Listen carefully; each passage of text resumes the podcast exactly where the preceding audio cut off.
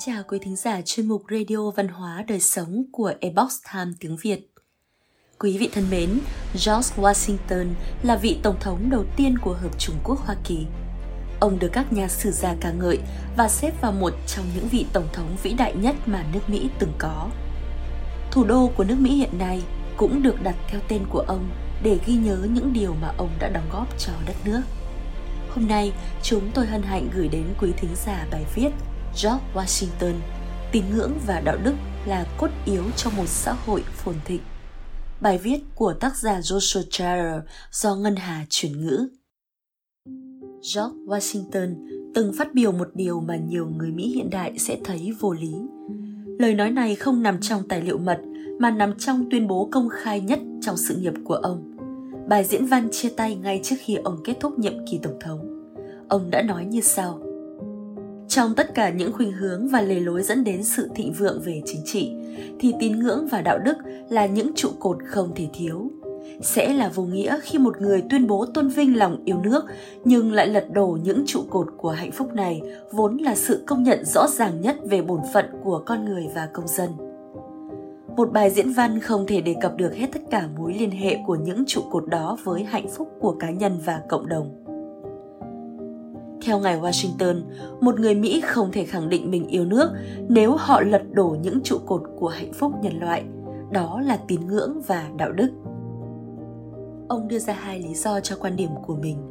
Thứ nhất, tiền tài, danh vọng, sự sống liệu có được bảo toàn nếu trách nhiệm tín ngưỡng không xem trọng những lời thề vốn là công cụ phân xử tại các tòa án công lý ngài Washington đang đề cập đến những lời tuyên thệ của công dân trước tòa án pháp luật hoặc khi họ đảm nhận chức vụ tại các cơ quan công quyền khác nhau. Những lời tuyên thệ trước Đức Chúa Trời như một minh chứng cho tính trung thực của họ, cho dù là trước bằng chứng và lời khai của mình hay đang thể hiện tâm ý khi sắp đảm nhận một chức vụ của nhà nước. Lời khai không thể được chấp nhận trước tòa nếu không có lời thề, vì nếu nhân chứng hoặc chuyên gia nói dối, họ cũng chính đang báng bổ Chúa là nói dối. Như vậy, lời thề nhằm chắc chắn rằng họ sẽ bị trừng phạt ở thế giới bên kia nếu họ làm như vậy. Đây là một điều vô cùng khủng khiếp đối với những người thực sự có đức tin. Một giai thoại trong cuốn sách Nền dân trí Hoa Kỳ của Alexis de Tocqueville, một người Pháp đã đến thăm Hoa Kỳ vào những năm 1830, đã làm sáng tỏ điều ấy.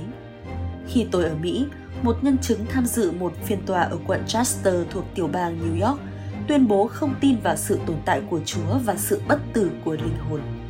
Thẩm phán đã từ chối chấp nhận lời tuyên thệ của anh ta vì cho rằng nhân chứng đã tự phủ nhận độ tin cậy trong lời khai của mình.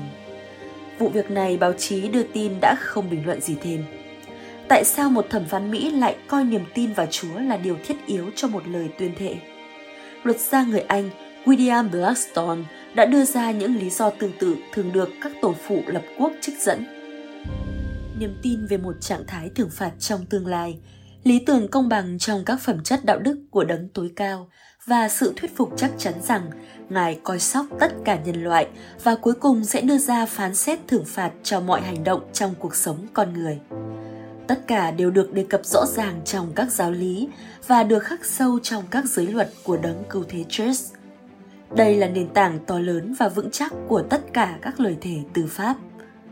Chúa chứng kiến chân tướng của những sự kiện đó, điều mà có lẽ chỉ có Ngài và bên chứng thực mới biết. Do vậy, tất cả các bằng chứng đạo đức, tất cả sự tin tưởng và tính thành thật của con người sẽ đều bị giảm giá trị nếu thiếu tín ngưỡng và hoàn toàn không có giá trị nếu người đó phản bội đức tin. Điều này liên quan chặt chẽ đến lý do thứ hai mà ngài Washington đưa ra trong diễn văn để ủng hộ lập trường của ông. Chúng ta hãy thận trọng với những suy nghĩ cho rằng đạo đức có thể được duy trì mà không cần tín ngưỡng. Cho dù nền giáo dục tinh hoa có khiến những bộ óc khác biệt thừa nhận điều gì, thì cả lý trí và kinh nghiệm đều không cho phép chúng ta kỳ vọng rằng đạo đức quốc gia có thể tồn tại mà không tuân theo các nguyên tắc tín ngưỡng các nhà sử học Hy Lạp như Polybius cho rằng sự thịnh vượng của nhà nước La Mã một phần là nhờ nghiêm túc nhìn nhận các lời thề như một nghĩa vụ thiêng liêng. Các chính khách La Mã như Cicero cũng quan sát thấy điều tương tự nhiều thế kỷ sau đó. Những niềm tin đó đã giữ gìn, bảo vệ đế chế La Mã, đồng thời củng cố lòng tin của người La Mã đối với nhau. Tương tự như vậy, các nhà sử học và chính khách cổ đại cho rằng sự sụp đổ của Cộng hòa La Mã là do suy giảm niềm tin vào tôn giáo, đi kèm với đạo đức ngày càng tụt dốc. Ngay cả trước khi có cơ đốc giáo, họ vẫn coi tín ngưỡng và đạo đức là mối liên hệ không thể tách rời. Bởi vì thế giới bên kia thực sự là phần thưởng hay hình phạt cho những hành động trong cuộc sống này. Quý vị có thể trốn được công lý của con người, nhưng quý vị không bao giờ có thể trốn được công lý của Đức Chúa Trời. Và điều này đóng vai trò như một chiếc dây cường mạnh mẽ đối với những dục vọng suy đổi nhất của nhân loại. Niềm tin vào Chúa và điều mà các nhà sáng lập thường gọi là trạng thái tương lai.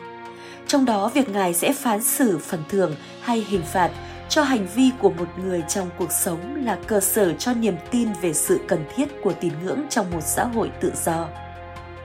Cho dù là người rất có đức tin như Benjamin Rush hoặc ít tin ngưỡng hơn như Thomas Jefferson, tất cả họ đều đồng ý về điểm này. Tất cả họ sẽ đều nói với John Adam như sau. Tôi coi tín ngưỡng là điều cốt yếu đối với đạo đức. Tôi chưa bao giờ đọc về một nhân vật trong lịch sử Hy Lạp, La Mã hay bất kỳ lịch sử quốc gia nào khác mà họ không có đức tin. Và tôi cũng chưa từng biết một người nào phi tín ngưỡng mà không phải là một kẻ vô lại. Hãy kể tên một người như thế, dù còn sống hay đã khuất, nếu quý vị có thể. Do đó, như ngài Washington đã thẳng thắn khẳng định rằng, hành động hủy hoại những chân lý vĩ đại về tín ngưỡng và đạo đức sẽ không bao giờ song hành với lòng yêu nước. Quý thính giả thân mến, chuyên mục Radio Văn hóa Đời Sống của Epoch Time tiếng Việt đến đây là hết. Để đọc các bài viết khác của chúng tôi, quý vị có thể truy cập vào trang web e itviet.com. Cảm ơn quý vị đã lắng nghe, quan tâm và đăng ký kênh. Chào tạm biệt và hẹn gặp lại quý vị trong các chương trình lần sau. Kính chúc mọi điều bình an và tốt lành đến với quý vị cùng người thân.